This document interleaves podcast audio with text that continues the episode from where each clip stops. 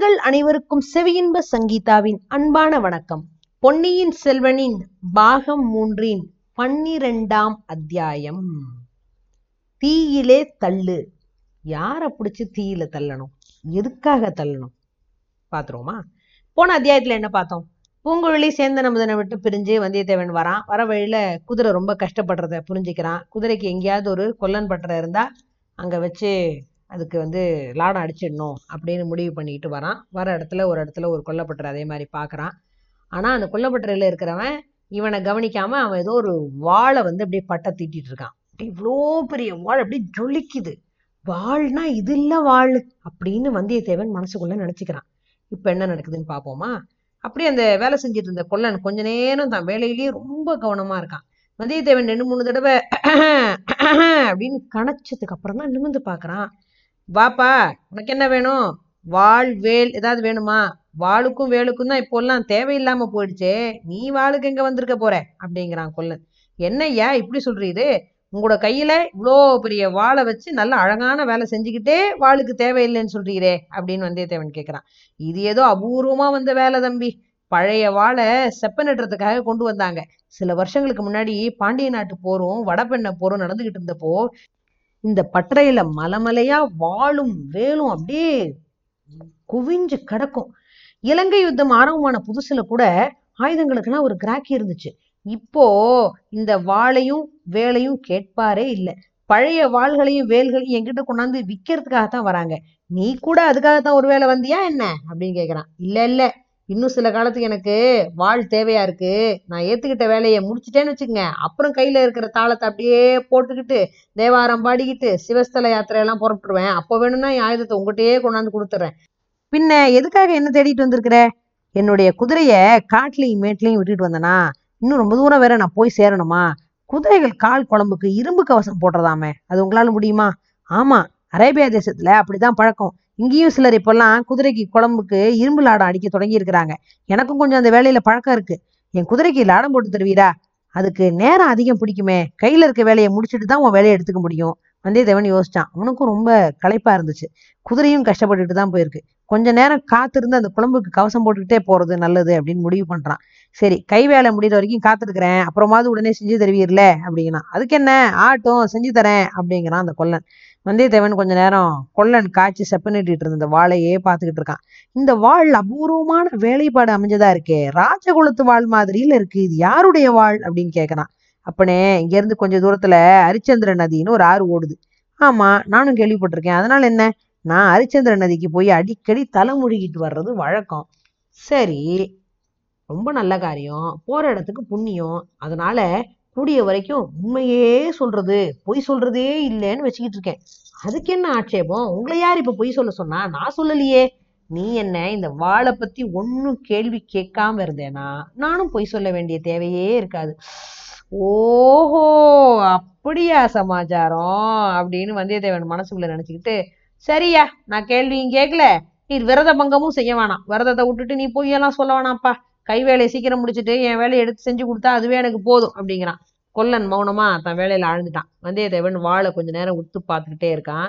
அதோட அடிப்பகுதியில அந்த பிடி கிட்ட மீன் உருவம் பொறிக்கப்பட்டிருக்கிறத பார்த்து ஆச்சரியப்படுறான்.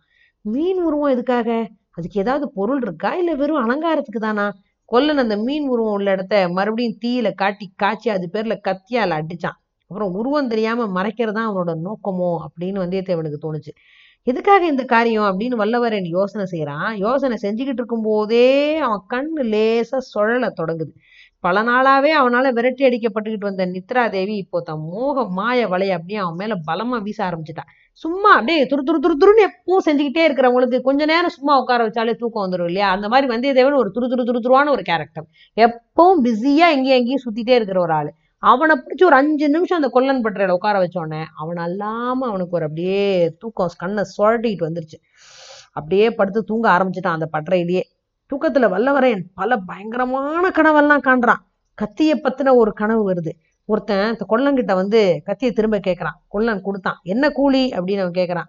கூலி ஒண்ணு வேணாம், பழுவூர் இளையராணிக்கு நான் அளிக்கிற காணிக்கையா இருக்கட்டும் அப்படின்னு சொல்லி கொல்லன் அதை கொடுக்கற மாதிரி கனவு காண்றான். ஜாக்கிரதை, இந்த விஷயம் யாருக்கும் தெரியக்கூடாது, முக்கியமா பழுவூர் இளையராணியோட பேரை சொல்லாத. சொன்னா என்ன செய்வோம் தெரியுமா? நான் எதுக்காக ஐயா பழுவூர் ராணியோட பேரை சொல்ல போறேன், ஒரு ஒரு டீ சொல்ல மாட்டேன் போ அப்படிங்கிறான் கொல்லன். இதோ இங்க ஒரு வாலிபன் படுத்திருக்கானே சத்தம் போட்டு பேசுறியே, அவன் நல்லா ஆழ்ந்த தூக்கத்துல இருக்கான், இடி இடிச்சா கூட அவனுக்கு காது கேட்காது, ஒருவேளை அவனுக்கு தெரிஞ்சிருச்சுன்னு தோணுனா இந்த உலைகளத்தோட நெருப்புல அவனை தூக்கி போட்டு வேலை தீத்துரு அப்படின்னு வந்தவன் சொல்ற மாதிரி வந்தியத்தேவனுக்கு கனவுல வருது. இந்த பேச்சுவார்த்தை முடிவுல கொல்லனும் கத்தி குடையவனும் வந்தியத்தேவனை இழுத்துட்டு போய் உலகளத்துல போடுற மாதிரி வந்தியத்தேவன் கனவு காண்றான். அப்புறம் அந்த கனவு அப்படியே மாறி போயிடுது. வந்தியத்தேவனை வந்து யம தூதர்கள் வந்து நரகத்துக்கு அழைச்சிட்டு போறாங்க. யம தர்மராஜன் பூலோகத்துல வந்தியத்தேவனோட நடவடிக்கையை பத்தி விசாரிக்கிறான். பொய் சொல்றதுல நிபுணன், எத்தனை பொய் தான் சொல்லியிருக்காங்கிறதுக்கு அளவே கிடையாது அப்படின்னு சித்திரகுப்தன் கையில இருந்த ஓலையை பார்த்து கணக்கெடுத்து காமிக்கிறான். இல்ல இல்ல எல்லாம் சக்கரவர்த்தி குடும்பத்தாரோட சேவைக்காக தான் சொன்னேன், எடுத்த காரியத்தை செஞ்சு முடிக்கிறதுக்காக சில பொய்களை சொன்னேன் அப்படின்னு வந்தியத்தேவன் தன்னை நிரூபிக்க முயற்சி பண்றான் யமன் முன்னாடி.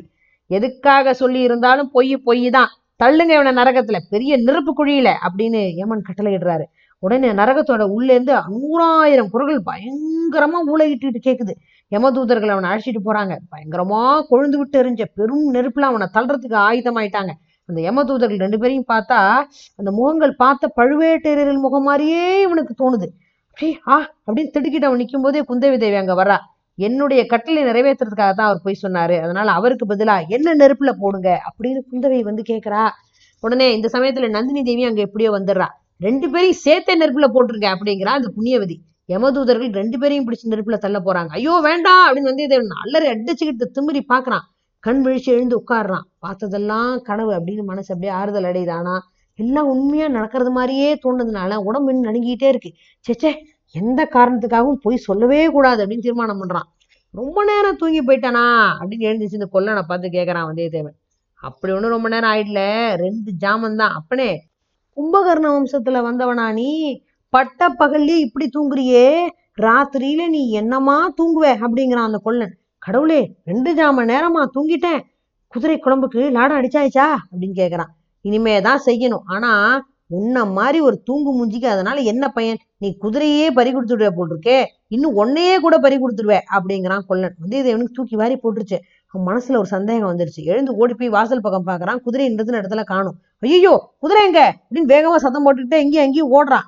பயப்படாத பயப்படாத, உன் குதிரைய பத்திரமா வச்சிருக்கேன், பின்னாடி பக்கத்துல கட்டியிருக்கேன், போய் பாரு அப்படிங்கிறான். வந்தியத்தேவன் கொல்லப்புறம் ஓடி போய் பாக்குறான். அங்க மூணு பக்கம் அடைக்கப்பட்ட கீத்து கொட்டகையில அவனோட குதிரை நின்றுகிட்டு இருக்கு. கொல்லன் உலைகளம் அங்க இருக்கு வேலை செஞ்ச ஒரு சின்ன பையன், அவன் வாயில அது குதிரை வாயில புல்ல கொடுத்துட்டு இருக்கிறான். வந்தியத்தேவனை பார்த்தோன்னா குதிரை உடல சிரிச்சுக்கிட்டு அப்படின்னு கணக்கிது.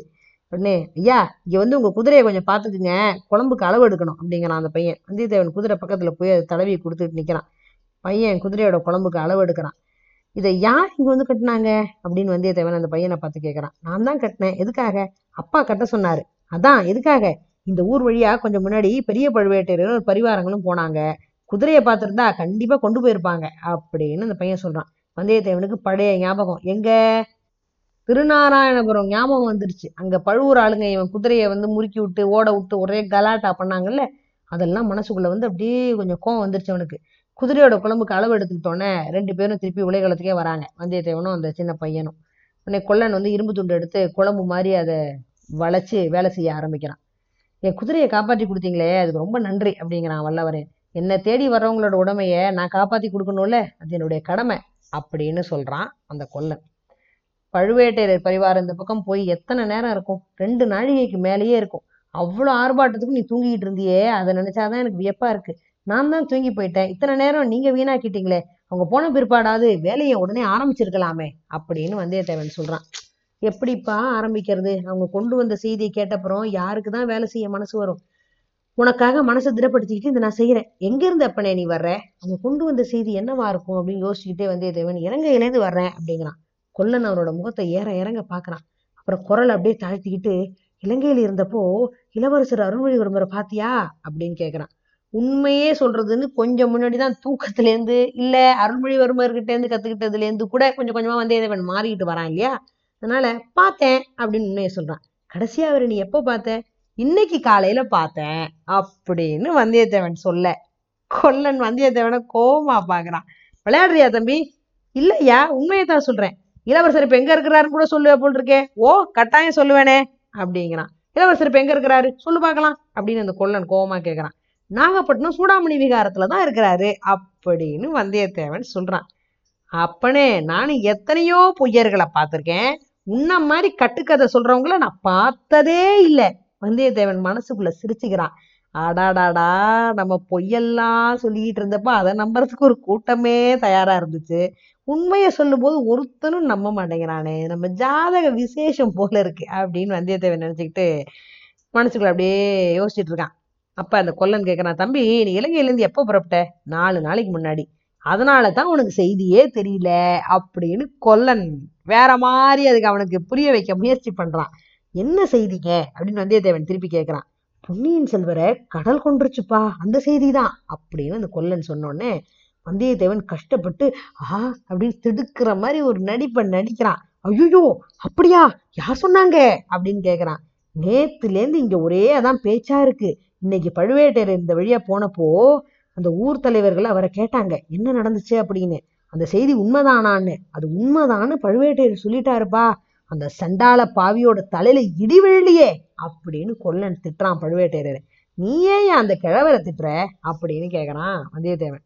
அவரால் தான் இது நடந்திருக்கு. ஏதோ சூழ்ச்சி பண்ணி இளவரசர் அவரே கடல்ல முழுக அடிச்சுட்டாருன்னு ஊர்ல எல்லாம் பேசிக்கிறாங்க. அதனால அவருக்காக ஏற்பாடு செஞ்சிருந்த உபசாரங்களெல்லாம் நிறுத்திட்டாங்க தெரியுமா அப்படிங்கிறான் கொல்லன். இளவரசர் மேல இந்த ஊர்ல உள்ளவங்களுக்கு அவ்வளோ பிரியமா? கேட்கணுமா, ஊர் மக்கள் எல்லோருக்கும் அவர் மேல ரொம்ப பிரியம்பா. அதால இந்த செய்தி கேட்டதுலேருந்து ஜனங்க ஒரே கண்ணீரும் கம்பளையுமா அழுதுகிட்டே இருக்குதுங்க. பாவம், இந்த ஊர்ல மட்டும் இல்ல, சோழ நாடு முழுக்கவே ஓலமிட்டு அழப்போகுது. பழுவேட்டையர்களை சாபம் விட்டு சபிக்க போகுது. ஏற்கனவே சக்கரவர்த்தி நோய்வாய்ப்பட்டு இருக்கிறாரு. இந்த செய்தி கேட்டு என்ன பாடுபடுவாரோ தெரியாது. இன்னும் என்னவெல்லாம் விபரீதம் நடக்குமோ. கொஞ்ச நாளா வானத்துல தூமகேது தோணிட்டே இருந்துச்சுல்ல, அதுக்கு ஏதாவது நடந்துதானே ஆகணும் அப்படிங்கிறான் கொல்லன். நடக்கக்கூடிய விபரீதங்கள் என்னவா இருக்கும்னு வந்தியத்தேவன் அப்ப யோசிச்சு பாக்குறான். தான் சொன்னதை இந்த கொல்லன் நம்பாமல் இருக்கிறதே நல்லதா போச்சு. தான் இனிமே பொய் சொல்லாட்டியும் பரவாயில்ல, இளவரசரை பத்தின உண்மையை சொல்ல வேண்டிய அவசியமும் இல்லை. இளையராட்டி ஏதோ முக்கியமான காரணத்துக்காக தானே அவரை சூடாமணி விகாரத்துல இறங்க சொல்லியிருக்கிறாங்க. இளவரசியை பார்த்து நேர்ல பேசினப்புறம் அவர் சொன்ன யோசனைப்படி நடந்துக்கணும் அப்படின்னு வந்தியத்தேவன் முடிவு பண்றான். தம்பி என்ன யோசிக்கிற அப்படின்னு கொல்லன் கேட்கிறான். நடுக்கடல்ல சுழற்காத்துல நானும் மாட்டிக்கிட்டேன். கடவுளர்களால நான் தப்பி பிழைச்சதை நினைச்சு பார்த்து கடவுளுக்கு நன்றி சொல்லிட்டு இருக்கேன் அப்படிங்கிறான் வந்தியத்தேவன். கடவுள் அருள்னு ஒண்ணு இருக்கா என்ன அப்படின்னு கொல்லன் கேட்குறான். பெரியவரே, அது நான் அப்படி சொல்லிட்டீங்க. கடவுள் அருள்னு ஒண்ணு இருந்ததுன்னா பழுவேட்டையரோட அக்கிரமங்கள்லாம் இப்படி நடந்துட்டு இருக்குமா? பொன்னியின் செல்வர் கடல்ல முழுகி இருப்பாரா அப்படின்னு அந்த கொல்லன் ரொம்ப ஆத்தமாட்டாம புலம்புறான். பெரியவரே, பழுவேட்டையர் அதிகாரத்துல இருக்கிறவங்க, அவங்கள பத்தி இப்படி எல்லாம் பேசலாமா? யாருக்காதுல அது விழுந்தா என்ன? கொஞ்சம் ஜாக்கிரதையா பேசுங்க அப்படின்னு வந்தியத்தேவன் சொன்னோன்னே, என்னை விட நீ தான்ப்பா ஜாக்கிரதையா இருக்கணும். நானாவது முழிச்சிட்டு இருக்கும் போது பேசுறேன், நீ தூக்கத்துல உளர்ற. ஐயோ என்ன உளர்னே அப்படின்னு கேட்குறான் வந்தியத்தேவன். பழுவேட்டையர்களை யமதூதர்கள்னு சொன்னேன், பழுவூர் இளையராணிய பெண் பேய்னு சொன்னேன். நீ சொன்னதெல்லாம் என்ன உண்மைதான். ஆனா என்னை தவிர வேற யாருக்காதுலயாவது விழுந்திருந்தா உன் கதி என்ன? நீ அப்படி அப்படியே தூக்கத்துல இவ்வளோ உளறியே. அந்த சமயத்துலதான் இந்த ரோடு வழியா அந்த பழுவேட்டையரோட ஆளுங்கெல்லாம் இப்படி தாண்டி போனாங்க அப்படின்னு அந்த கொல்லன் சொன்னோன்னே, அந்த செய்தி வேற அப்பதான் வந்துச்சு. ஒரே எனக்கு ரொம்ப பயமா போச்சு நீ உளர்னதை கேட்டு அப்படிங்கிறான். நீங்க அந்த கேட்டு என்ன பண்ணீங்க? வாசல் பக்கம் போய் நின்று இந்த உலகளத்தோட கதவை சாத்திக்கிட்டேன். அதுக்கு முன்னாடி உன் குதிரையை கொல்ல பக்கம் கொண்டு போய் கட்டிட்டேன். தூக்கத்துல நான் இன்னும் ஏதாவது உளர்னேனா? உளறலுக்கு குறைச்சலே இல்லை. ஐயோ வேற என்ன உளர்னேன் அப்படின்னு கேட்குறான் வந்தியத்தேவன். இளவரசரை பழையாறைக்கு வர சொல்லி வற்புறுத்தினியா? அவர் பழுவேட்டையர் கட்டளப்படி நான் சிறைப்படுவேன் அப்படின்னு சொன்னாராம். இன்னும் என்னவெல்லாமோ சொன்னியே. தம்பி, பழையாறை இளைய பிராட்டியை பத்தி கூட ஏதோ ஏதோ சொன்னேன். ஜாக்கிரதம்பா ஜாக்கிரத அப்படிங்கிறான் கொல்லன். வந்தியத்தேவன் வெட்கப்பட்டு தலை குனிஞ்சுக்கிறான். இளைய பிராட்டியை பத்தி ஏதாவது தப்பா பேசியிருப்போமோ அப்படின்னு மனசுக்குள்ள பயம் வந்துருச்சு. இனிமே தூங்காதா இருந்தா தனி அறையில கதவெல்லாம் தாழ்பால் போட்டுட்டு தான் தூங்கணும். இல்லைன்னா மனுஷங்களே இல்லாத காட்டுலயோ பாலைவனத்திலேயோ தான் தூங்கணும். இந்த மாதிரி எல்லாம் மனுஷங்க இருக்கிற இடத்துல தூங்கி உளரவே கூடாது அப்படின்னு வந்தியத்தேவன் முடிவு பண்ணிக்கிறான். தம்பி, சுழற்காத்துல நீ மாட்டிக்கிட்டேன்னு சொன்னியே, எப்படி தப்பி பிழைச்ச? நான் ஏறி வந்த கப்பல் இடி விழுந்து கடல்ல முழுகிருச்சு. அதோட முறிஞ்ச பாய் மரத்தை பிடிச்சிக்கிட்டு ரொம்ப நேரம் வந்தேன். அப்புறம் ஒரு ஓடகார பெண்ணொருஜியோட உதவியால தப்பிச்சு வந்தேன். இளவரசரும் ஒருவேளை அந்த மாதிரி தப்பி படைச்சிருக்கலாம் இல்ல அப்படின்னு கேட்குறான் அந்த கொல்லன். கடவுள் சுத்தமா இருந்தா தப்பி படைச்சிருக்கலாம். நேற்று ராத்திரி நீ எங்க தங்குன? கோடியக்கரையில கடற்கரையோரத்துல பழுவேட்டையர் பரிவாரங்கள் ஒரே கூட்டமா இருந்துச்சு. அதனால குழகர் கோவில்ல கொஞ்ச நேரம் படுத்து தூங்கினேன். பொழுது விடியறதுக்குள்ள புறப்பட்டுட்டேன். அதனாலதான் உனக்கு இளவரசர் பத்தின செய்தி தெரியல போல இருக்கு. நீங்க சொன்னதுக்காக ரொம்ப நன்றியா. நான் பழையாறைக்கு கூடிய சீக்கிரம் போகணும். பழுவேட்டையரோட பரிவாரத்துல சிக்காம போகணும். எந்த வழியில போறது நல்லது? பழுவேட்டையர் தஞ்சாவூர் ராஜபாட்டையில போறாரு. நீ முல்லையாத்தங்கரையோட போனா பழையாறையை சீக்கிரம் அடைஞ்சிடலாம் அப்படிங்கிறான் அந்த கொல்லன். நீங்கள் கொஞ்சம் சீக்கிரமாக குதிரைக்கு குழம்பு அடிச்சு கொடுத்தா வேலை முடிஞ்சா நானும் கிளம்புவேன்ல அப்படின்னு. ஏதோ அப்படிங்கிறான் கொல்லன். பழச்சி காய்ச்சிருந்த இரும்பை சுத்தினால டம் டம்னு அடிக்க ஆரம்பிக்கிறான். இது பெரிய பழுவேட்டையர் இருக்கு, இது சின்ன பழுவேட்டையர் இருக்கு, இந்த அடி சம்பு வரை இருக்கு, இது மழை வரை இருக்கு அப்படின்னு சொல்லிக்கிட்டே ஒரு ஒரு அடியும் டனால் டனால் நாம் அடிக்கும்போது அந்த சிற்றரசர்கள் பேர்ல எல்லாம் மக்கள் எவ்வளோ கோபமா இருக்காங்க, எவ்வளோ ஆத்திரமா இருக்காங்கிறத வந்தியத்தேவன் தெரிஞ்சுக்கிறான். குதிரை குழம்புக்கு ஒரு வழியா லாடம் அடிச்சு முடிஞ்சாச்சு. செஞ்சு கொடுத்த வேலைக்கான அந்த காசு வந்து கொல்லனுக்கு வந்தியத்தேவன் எடுத்து கொடுக்க முயற்சி பண்றான். கொல்லன் அதை வாங்குறதுக்கு மறுக்கிறான். நீ நல்ல பிள்ளைங்கிறதுக்காக தான் செஞ்சு கொடுத்தேன், காசுக்காக செஞ்சு கொடுக்கல அப்படிங்கிறான். வந்தியத்தேவன் மறுபடியும் கொல்லனுக்கு நன்றி சொல்லிட்டு அங்கேருந்து கிளம்பிட்டான். புறப்புற சமயத்துல கொல்லன், தம்பி பழையாறைக்கு நீ எதுக்காக போற அப்படின்னு கேட்கிறான். ஐயா, நீங்க என்ன அதை பத்தி ஒன்னும் கேட்காம இருந்தா நான் பொய் சொல்ல வேண்டிய அவசியமே ஏற்படாது அப்படிங்கிறான் வல்லவரையன். கொல்லன் சிரிச்சுட்டு, அப்பனே நீ ரொம்ப சீக்கிரம் கெட்டிக்காரனா ஆயிட்டே வர்றப்போ ரொம்ப விவரம் ஆயிட்ட, தூங்குற போதும் இதே மாதிரி ஜாக்கிரதையா இரு சரியா அப்படின்னு சொல்லிட்டு விடை கொடுக்குறான். வந்தியத்தேவன் மறுபடியும் தன்னோட பிரயாணத்தை தொடங்குறான். அப்போ சூரியன் அஸ்தமனம் ஆகிற நேரம் ஆயிடுச்சு. கொஞ்ச நேரத்துக்கெல்லாம் அந்தி மயங்கி இருள் சூழ்ந்து வந்துருச்சு. முல்லையாத்தங்கரையோட வல்லவரையன் போயிட்டு இருக்கிறான். அதுக்கு மேல ஆத்தங்கரையோட அப்படியே போயிட்டே இருந்தோம்னா வழி விசாரிக்க வேண்டிய அவசியமே ஏற்படாது அப்படின்னு மனசுக்குள்ள முடிவு பண்ணி முல்லையாத்தங்கரையோடய போயிட்டு இருக்கிறான். முன்னிருட்டு வேலைதான், ஆனா வானத்துல ஆயிரம் கோடி நட்சத்திரங்கள் அப்படி ஒளி சுடர்களா பிரகாசிக்குது. முல்லை நதியோட கரைகள்ல மரங்கள் அதிகம் இல்லை, சின்ன சின்ன புதர்களா இருக்கு. அதனால வழி கண்டுபிடிச்சிட்டு போறது ஒன்றும் பெரிய கஷ்டமா இல்லை. அந்த விண்மீன்களே வெளிச்சம் கொடுக்கறதே போதுமானதா இருக்கு. வானத்துல இருக்க நட்சத்திரங்களோட போட்டி போடுற மாதிரி ஆயிரக்கணக்கான மின்மினி பூச்சிகள் அந்த புதர்களை சுத்தி அப்படியே விளையாடிக்கிட்டே இருக்கு. நல்ல அந்த காட்சி அப்படியே கற்பனை பண்ணி பாருங்களேன். ஒரு முல்லை ஆத்தங்கரை, ஆறு ஓடிட்டு இருக்கு, இந்த பக்கம் கரை, கரை மேல குதிரையில வந்தியத்தேவன், சின்ன சின்ன புதர்கள், மேல அப்படியே நட்சத்திரம் மின்னிட்டு இருக்கிற அளவுக்கு நல்ல முன்னிருட்டு நேரம், அப்படியே காத்து மெதுவா வீசிக்கிட்டு இருக்கு, கீழே மின்மினி பூச்சிகள் சுத்தி சுத்தி விளையாடிக்கிட்டு இருக்கு. அந்த காட்சியை நம்ம கண் முன்னாடி கொண்டாந்து நிறுத்தும் போது வந்தியத்தேவனோடையே சேர்ந்து நம்மளும் அந்த குதிரை மேல போற மாதிரி நமக்கு ஒரு உணர்வு வருது இல்ல? அப்போ வந்தியத்தேவனோட மனநிலை எப்படி இருக்கும்? அவன் ரொம்ப உற்சாகமா இருக்கான். ஏன்னா உற்சாகமா இருக்கிறதுக்கு நிறைய காரணம் இருக்கு அவன்கிட்ட. ஏன்னா நாடே இளவரசரை பத்தி இவ்வளவு சோகத்துல ஆழ்ந்திருக்கும் போது இளவரசரை பத்தின முக்கியமான ரகசியம் அவனுக்கு ரொம்ப தெரிஞ்சிருக்கு. அது இளவரசர் எவ்வளவு பத்திரமா இருக்காருங்கிற விஷயம் வேற. அவனுக்கு மனசுக்குள்ள ஒரு சந்தோஷம் இருக்கு. இவனை காப்பாத்துறதுக்காக குதிச்சு ரெண்டு பேருமா சேர்ந்து தப்பிச்சு ஏகப்பட்ட இளவரசரோட இவனுக்கு இருக்கிற நெருக்கமே இவனுக்குள்ள ஒரு சந்தோஷத்தை கொடுக்குது. அடுத்து என்ன யோசிச்சான்னா, இளவரசர் மேல ஜனங்க எவ்வளவு பிரியமா இருக்காங்கன்னு இவன் தெரிஞ்சுக்கிறதுக்கு இவனுக்கு ஒரு பெரிய வாய்ப்பு கிடைச்சது. மந்திரவாதி ரவிதாசனை தான் ஏமாத்த முடிஞ்சதை நினைச்சு அவனுக்கு குதூகலமா இருக்கு. இது எல்லாத்த விட குதூகலமான விஷயம் இளையபிராட்டி குந்தவியை இப்ப பார்க்க போறான் இன்னும் கொஞ்ச நேரத்துல அப்படிங்கிறது அவனுக்கு இன்னும் சந்தோஷமா இருக்கு. அதை விட முக்கியம், சும்மாவா பார்க்க போறான், இளையபிராட்டி கொடுத்த அத்தனை வேலையும் பக்குவமா கச்சிதமா முடிச்சுட்டு அதுக்கு என்னென்னலாம் தடங்கள் வந்துச்சு, அது எப்படியெல்லாம் தான் எதிர்கொண்டோம், ஜெயிச்சோங்கிறதெல்லாம் மனசுக்குள்ள அப்படியே நினைச்சு நினைச்சு பெருமிதம் அடைஞ்சுக்கிட்டு அந்த செய்தியோட போய் பார்க்க போறான்.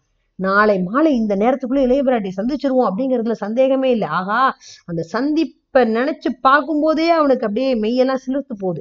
இப்படியா யோசிச்சுக்கிட்டு அவனுக்கு அப்படியே வானமும் பூமியும் ஒரே ஆனந்தமயமா இருக்கிற மாதிரி அவன் யோசிச்சுக்கிட்டு போகும்போது, ஆ பட்சிகள் கூட கூடுகள்ல போய் அடங்கிடுச்சே, அதுங்க பாடுறதுக்கு என்ன தடை இருக்கு அப்படின்னு அப்படியே மனசுக்குள்ள யோசிச்சுட்டே இருக்கிறான்.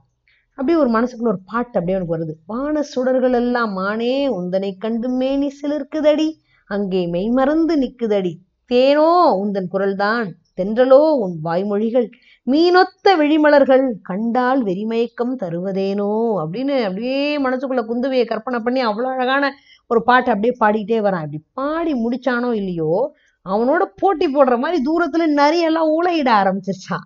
அதே சமயத்துல மனுஷ குரல் ஒண்ணு கலகலகலன்னு சிரிக்கிற சத்தம் கேக்குது. வந்தியத்தேவன் திடீர்னு மிரண்டு போயிட்டான். தனியா அந்த முல்லையாத்தங்கரையில இந்த இருட்டு நேரத்துல தான் மட்டும் போயிட்டு இருக்கோம் நினைச்சிட்டு இருக்கும் போது திடீர்னு ஒரு மனுஷ குரல் சிரிக்கிற சத்தம் கேட்டோன்னா அவன் கை தானா அந்த உடை வாளுக்கு போய் அதை சட்டுன்னு பத்திச்சு. புன்னை மரம் ஒண்ணுக்கு கீழே அப்படியே ஒரு கரிய நிழலா இருக்கிற ஒரு உருவம் வெளி வருது.